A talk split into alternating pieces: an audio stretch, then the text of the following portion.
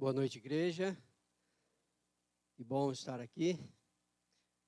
Agradeço ao pastor Rubens pela oportunidade que nos dá de ocupar esse púlpito nesta noite. Ah, agradecemos também os irmãos que estão assistindo e prestando esse culto ao nosso Deus, é, ao nosso amado Deus. Que bênção! Temperatura agradável, né? Para cobras e lagartos, né? Porque para nós não está muito não, né? Está bem quente.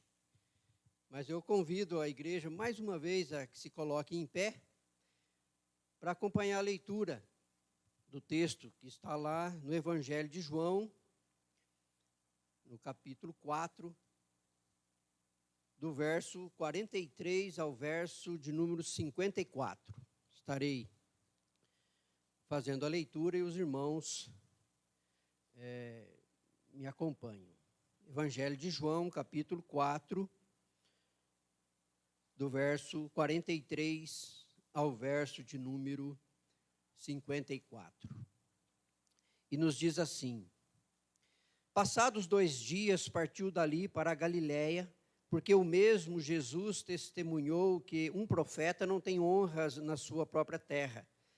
Assim, quando chegou a Galiléia, os galileus o receberam porque viram todas as coisas que ele fizera em Jerusalém por ocasião da festa, a qual eles também tinham comparecido. Dirigiu-se de novo a Caná da Galiléia, onde da água fizera vinho. Ora, havia um oficial do rei, cujo filho estava doente em Cafarnaum. Tendo ouvido dizer que Jesus viera da Judéia para a Galiléia, foi ter com ele e lhe rogou que descesse para curar seu filho, que estava à morte. Então Jesus lhe disse: Se porventura não virdes sinais e prodígios, de modo nenhum crereis. Rogou-lhe o oficial: Senhor, desce antes que meu filho morra. Vai, disse-lhe Jesus, teu filho vive. O homem creu na palavra de Jesus e partiu. Já ele descia quando os seus servos lhe vieram ao encontro, anunciando-lhe que o seu filho vivia.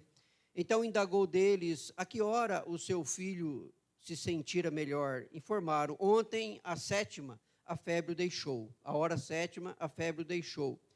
Com isso, reconheceu o pai ser aquela, aquela precisamente a hora em que Jesus lhe dissera: Teu filho vive. E creu ele e toda a sua casa. Foi este o segundo sinal que fez Jesus depois de vir da Judéia para a Galiléia. Oremos. Amado Deus, em nome de Jesus, obrigado, Senhor, pelo privilégio que temos de poder nos reunir nesta noite para cultuar o teu nome, para reconhecer que tu és Senhor soberano sobre as nossas vidas. Obrigado, ó Pai, pela tua graça, pela tua misericórdia, obrigado pela salvação em Cristo Jesus. Peço a Deus que o teu Santo Espírito nos conduza nesta noite para transmitir a tua palavra e da mesma forma para que a igreja receba, ó Deus, e compreenda a tua palavra e a mesma seja aplicada em cada coração, a cada necessidade. Obrigado, Pai. Oramos em nome de Jesus. Amém. Os irmãos podem se assentar. Vivemos dias difíceis em que todos esperam um milagre, né, irmãos? Acho que o mundo espera um milagre e a questão é de onde eles esperam esse milagre. E mesmo nós, de onde nós esperamos que esse milagre venha. Né? Há muitos que têm depositado sua sua confiança não em Deus, não no Senhor soberano. Né? Somos um país idólatra, o mundo é idólatra. O mundo muitas vezes busca o recurso em deuses que não são deuses. E muitas vezes podemos fazer até da própria vacina, né, que está vindo aí, um Deus, e depositamos toda a nossa confiança nisso. A vacina é bem-vinda, porque Deus, pela sua, pela sua misericórdia, pela sua graça, tem permitido, como foi o caso da AIDS, né? Em que as pessoas zombavam de Deus e viviam vidas promíscuas, zombando e não se importando com a santidade, e zombaram de Deus. E Deus então permitiu aquilo. E muitas vidas foram ceifadas e são ceifadas até hoje. Mas Deus, pela sua graça, permitiu um coquetel. E as pessoas então se agarraram naquilo e continuaram com suas vidas. Muitas longe de Deus, vivendo, agora nós podemos pecar novamente. A vacina cura o Covid, não cura mais nenhuma outra doença. As pessoas continuam morrendo do coração, de complicações inúmeras, de acidentes. A esperança tem que estar em Deus. O milagre precisa vir é de Deus e não do homem, não da ciência. O mundo precisa olhar para Deus. O mundo precisa colocar a sua confiança e a sua dependência em Deus. O vírus dá mais alguns anos de vida. Pode dar, né? 50% de garantia, ou 60%, ou 70%. Mas a vida eterna só Deus dá. Só Deus dá, porque não há nenhum outro nome, no céu ou na terra, dado entre os homens, pelo qual devamos ser salvos. Somente o nome de Jesus. Somente o nome de Jesus. Neste texto que nós lemos, nós vamos ver um milagre. Mas o maior milagre não está numa cura de um indivíduo, mas está na cura de um coletivo, de uma família que olha para Jesus. O Evangelho de João, ele começa falando do Verbo, né? o Verbo que se fez carne, o Verbo que habitou entre nós. E João vem falando daquele que é o Verbo, daquele que é, que é maior do que ele, Aí, no contexto ainda, tem o batismo de Jesus, o pastor pregou recentemente sobre o batismo de Jesus.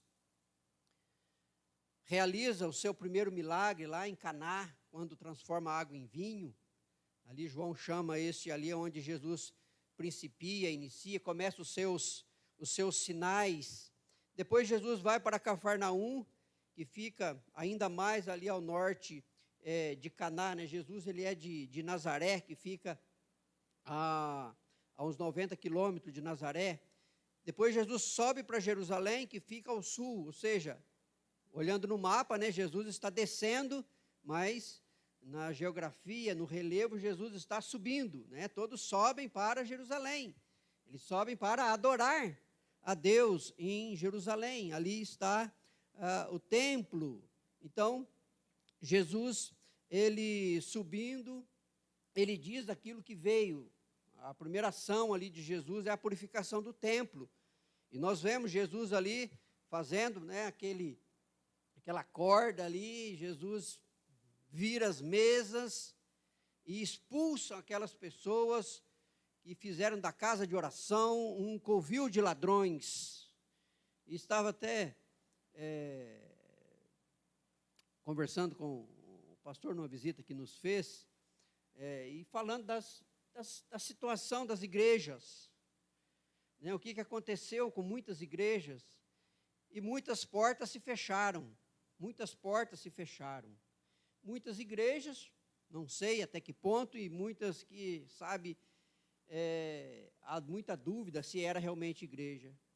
Porque muitas não passavam de covil de ladrões pessoas que se aproveitavam da fé do povo para se enriquecer e para tirar dinheiro das pessoas, muitos irmãos. E as portas se fecharam. Há os que dizem que não, uma igreja local não pode fechar suas portas, porque as portas do inferno não prevalecem contra a igreja. Não, as portas do inferno não prevalecem contra a igreja verdadeira. Tá? Nenhuma igreja local é 100% composta de uma igreja verdadeira. Sabemos disso. O joio e o trigo sempre conviverão juntos até que Cristo venha e faça a ceifa. Ali sim vai separar. Mas aqui nesta terra, não. Isso não existe. Então, não existe uma igreja local perfeita. Né? Existe uma igreja né, invisível. A igreja chamada militante, essa, o diabo, o inferno, não pode prevalecer. A igreja vai avançar até o fim dos tempos. Isso é verdade. Então Deus tem purgado, sim, muitas igrejas. E aqueles que são verdadeiramente servos, cristãos, esses vão permanecer firmes, com portas abertas ou fechadas, com números reduzidos ou não, né, assistindo via internet, mas permanecerão firmes. E Jesus fez isso, expulsou. Vocês estão aqui só para roubar o povo, só para roubar o templo, só para enriquecerem-se às custas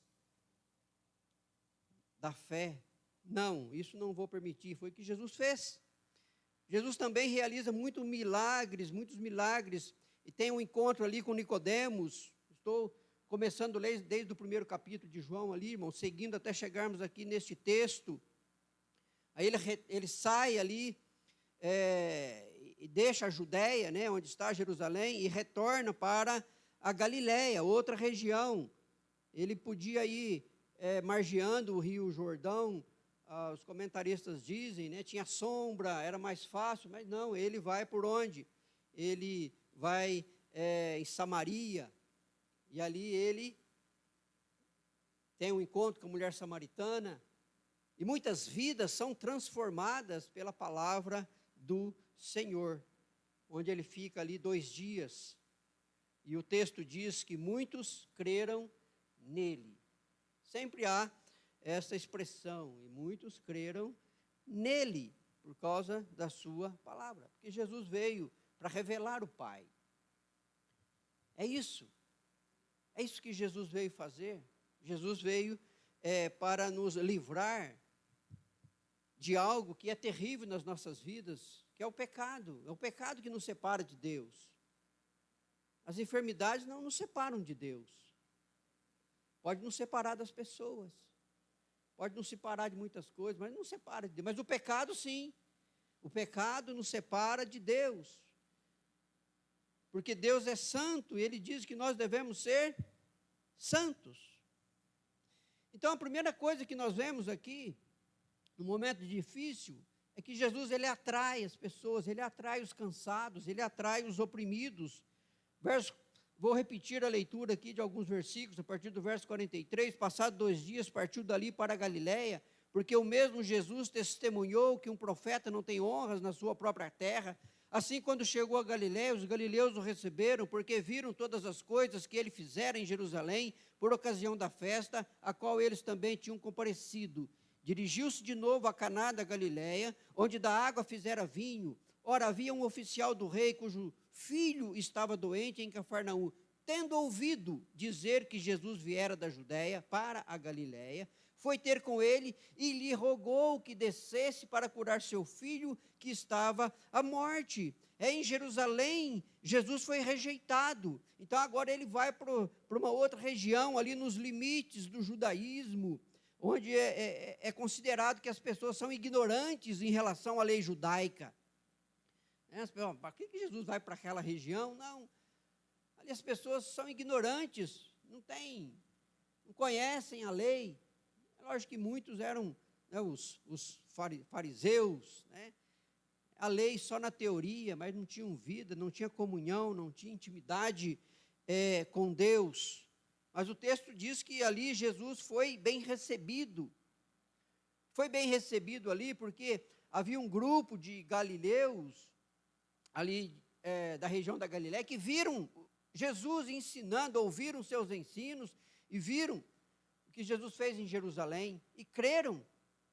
Tem um homem aí de fibra, tem um homem aí zeloso pelas coisas de Deus. E eles creram em Jesus. Eles estavam cansados de ouvir os discursos dos líderes judaicos. Agora eles veem um homem que é zeloso, que não é interesseiro, né? Não tem aquele corporativismo, deixa eu me enturmar com essa turma aí, porque essa turma aí vai me dar bom lucro. Não. Ele não quer isso. Ele tem zelo pelas coisas de Deus, ele tem zelo pela palavra de Deus, ele tem zelo pela casa de Deus. E esse grupo também viu Jesus fazer o seu primeiro milagre, e eles queriam. Então Jesus atrai o olhar deste homem, esse homem fica sabendo. Ele sabe. Era um homem, ele era um oficial do rei, talvez uma pessoa que tivesse garantias, tivesse recursos, tivesse influência. Mas o seu recurso, é, a sua influência, não resolvia o seu problema. Talvez ele fosse alguém que passasse por cima dos outros para resolver os seus problemas. Né? Não, não preciso. Eu posso furar fila.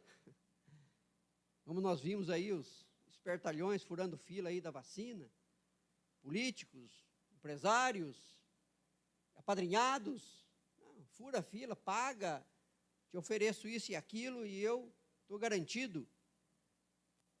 Tá, você garantiu a sua e matou dois, matou um, matou quantos? Ah, isso aí é, a gente não, não, não, leva em consideração. É assim que, que o mundo age, que as pessoas sem temor a Deus agem. Não importa se vai morrer alguém, o importante é que eu viva. Não importa se alguém vai ter a sua vida destruída, o importante é que a minha seja preservada. É sempre olhando para si nunca para o próximo, nunca para o outro. Talvez esse homem muitas vezes agisse assim: eu tenho um cargo que me permite fazer certas coisas e eu vou lançar mão disso. Então, mas agora ele está numa situação em que, poxa, ele não pode. O mundo está nessa situação. Todos ocupam o mesmo leito. Todos dependem da mesma máquina para viver. E todos agora estão desesperados, esperando a mesma picada. Porque não, é custa mesmo para todos. É de graça, né? Entre aspas, é de graça. E não importa se você tem muito ou se tem pouco, se você vai chegar a sua vez, você vai poder Esse homem está numa situação em que, poxa, meu filho está lá sem ar agora, ele não está conseguindo respirar. A gente sabe o desespero que é isso, né? Vimos lá as notícias de Manaus, as pessoas buscando ar. Não sei quem já presenciou alguém sem ar, né? Eu presenciei uma vez um senhor sofria de efizema por causa do, do cigarro e ele negava, claro, que era o cigarro, né? Ele sempre dizia que não era, porque a, avó dele fumou até os noventa e tantos anos e não morreu por causa do cigarro, então ele não ia morrer por causa do cigarro, né? Mas o desespero daquele homem sem ar, ele não conseguia. As pessoas banavam ele e ele, ele para, mandava parar, porque aquilo só piorava, né?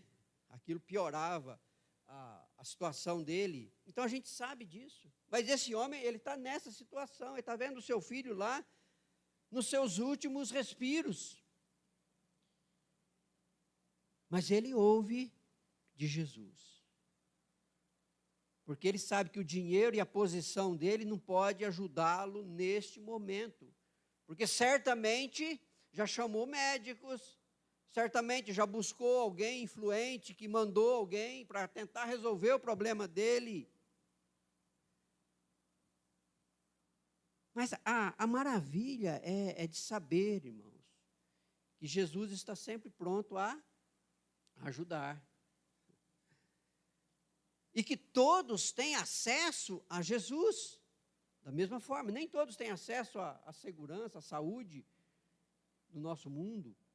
Né? Quem tem recursos, nem todos têm uma saúde, muitas vezes de qualidade, lógico. Mas Jesus, ele, ele está pronto para ouvir o meu, o seu clamor, como ouviu o deste homem. Porque o texto diz que esse homem, ele rogou, foi ter com ele e rogou que descesse a Galiléia.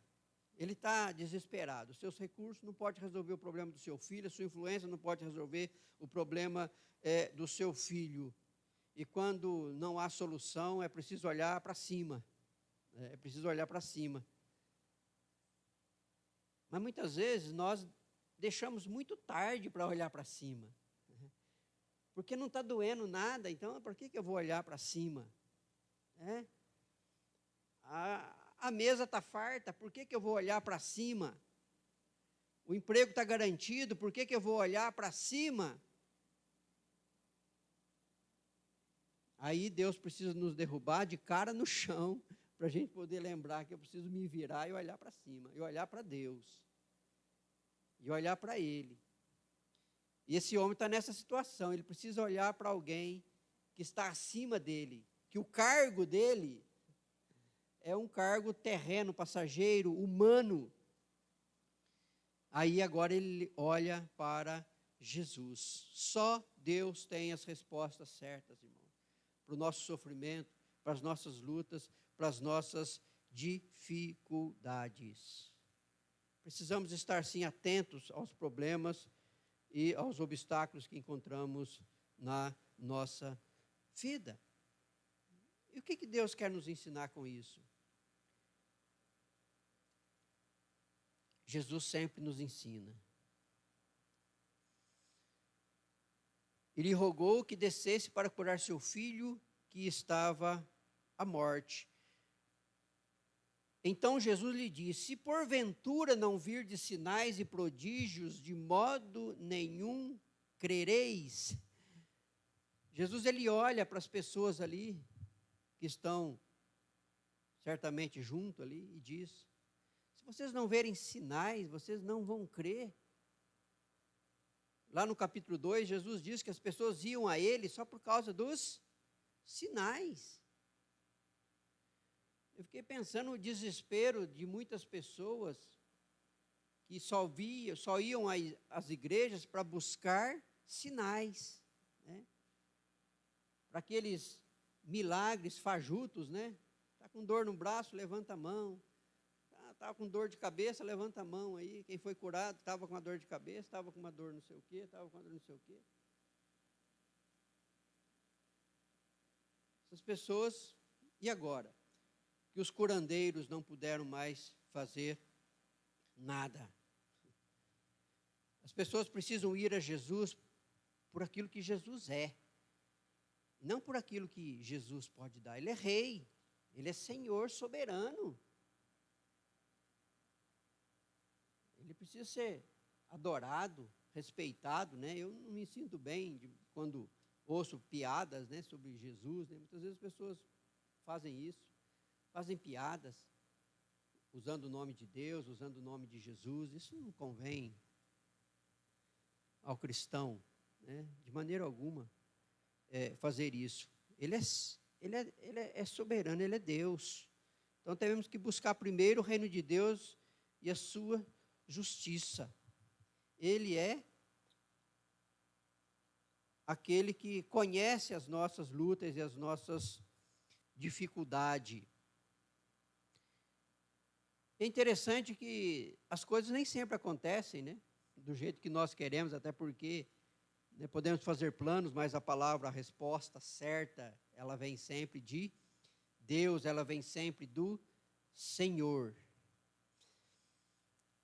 Mas esse homem, ele, ele diz: rogou-lhe o oficial, Senhor, desce antes que meu filho morra. Jesus está dizendo: olha, vocês só vão crer se verem sinais. A angústia dele é grande. Ele diz: Senhor, desce. Desce antes que meu filho morra. Não há tempo. Ele está perecendo, ele está morrendo. É, tem uma urgência. Esse homem está desesperado. E ficava a, a, distância onde eles estavam, até onde eles teriam que chegar, dizem que eram cerca de 30 quilômetros. 30 quilômetros. Então, fazer uma caminhada de 30 quilômetros, certamente em lugares, é, terrenos acidentados que fossem, é demorado. Né? Não sei quantos de vocês costumam caminhar 30 quilômetros todo dia para fazer um exercício. Eu já caminhei 40 quilômetros em 12 horas. É, não era uma caminhada, né? Era uma meu tempo de de incredulidade, né? Ia para uma cidade para.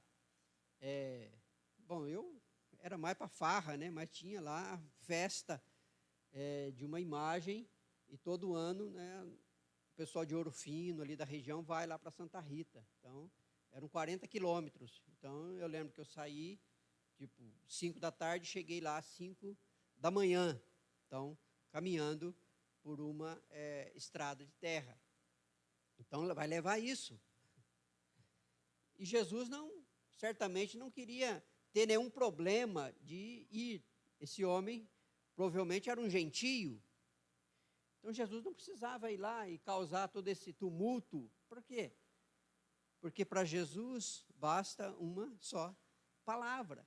Né? Basta uma palavra. Hoje é tudo rápido, né? Hoje você chama o Uber, liga para o irmão, é tudo mais, você consegue chegar rápido.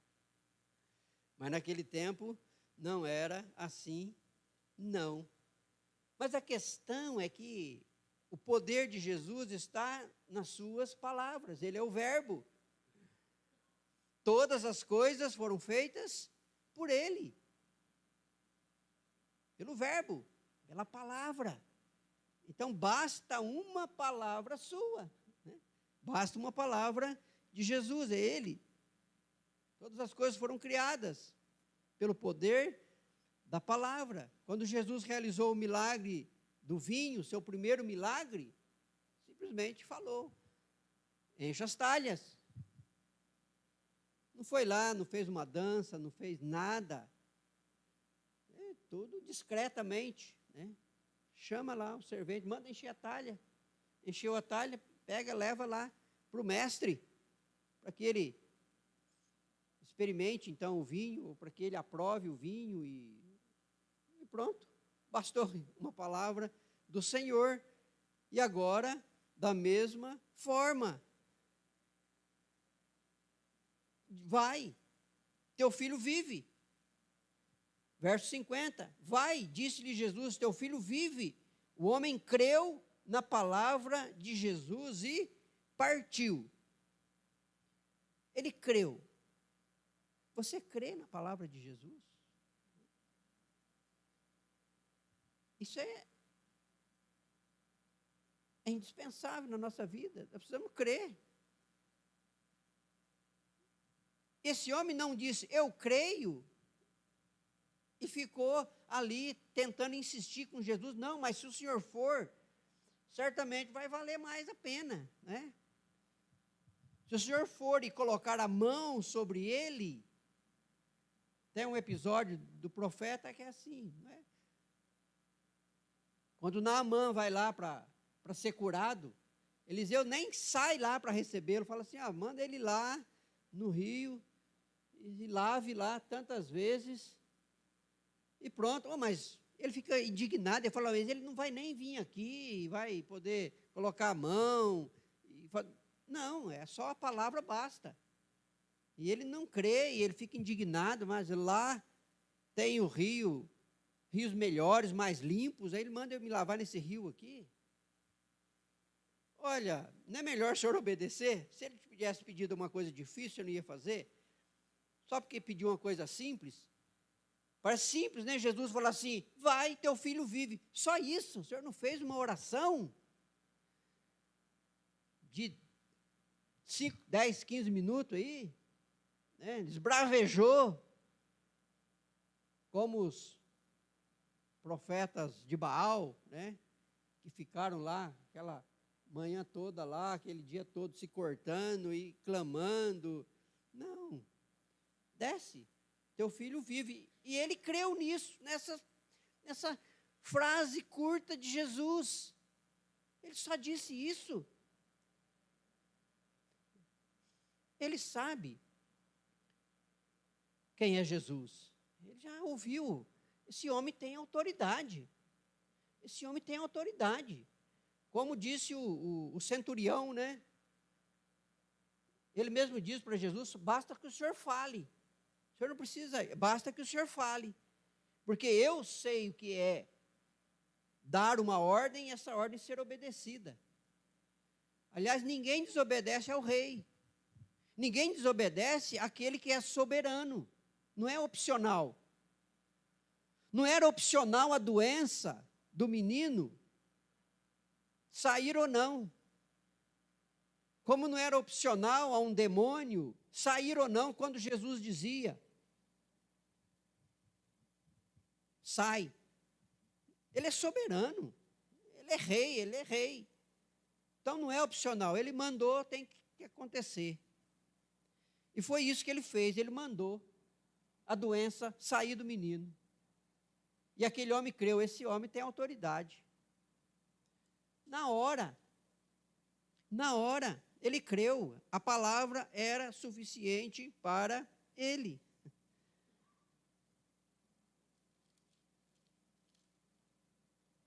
Ele já descia quando seus servos lhe vieram ao encontro, anunciando-lhe que o seu filho vivia.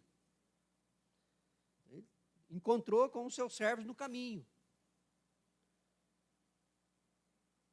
Talvez o servo já ia lá, olha, não precisa mais se preocupar que menino milagrosamente foi curado. Nós não sabemos de que forma, que eles não estavam presentes, mas o seu filho foi curado.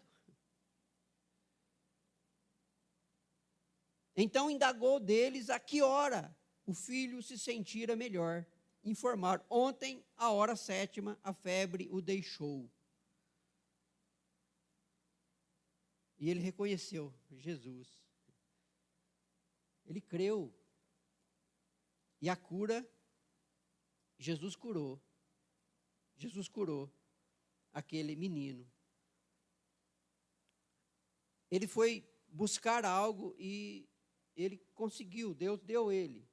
A graça de Deus o abençoou. Com isso, verso 53, reconheceu o pai ser aquela precisamente a hora em que Jesus lhe dissera: Teu filho vive. Creu ele e toda a sua casa. Essa é a maravilha, irmãos. É uma família toda restaurada porque alguém creu. Alguém creu. O chefe daquela casa, ele creu. A importância né, do, do chefe de família é, influenciar toda a família. Ele creu e toda a sua família creu. O milagre foi infinitamente maior do que o que ele foi buscar. Ele foi buscar a cura do filho, a cura da carne. E o filho viveria algum tempo. Não sabemos quanto tempo. mas eles ganharam a vida eterna. Não só do filho, mas de toda a família, porque creram. Olha, nós cremos. E é isso, amados. É que o mundo precisa reconhecer que precisam crer em Cristo. Porque o tempo passa.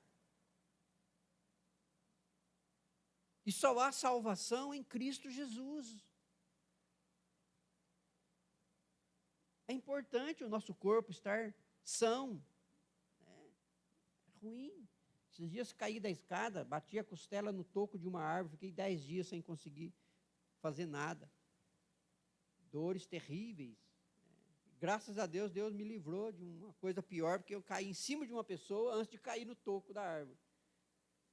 Senão, estaria ruim. Né?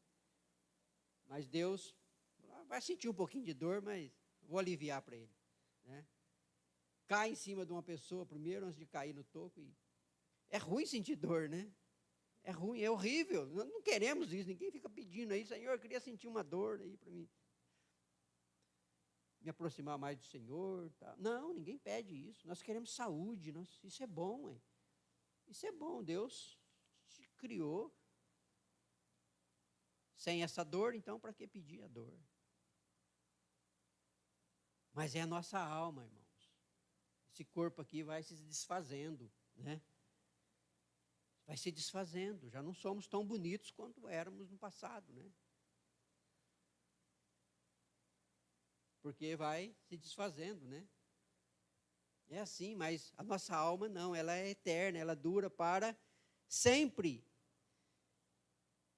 Então, quem busca Jesus, olhando realmente para Jesus, não tem nada de errado você pedir, viu, irmãos? Para ser curado, para Jesus te dar recursos, né? Seus sonhos terrenos aí, né?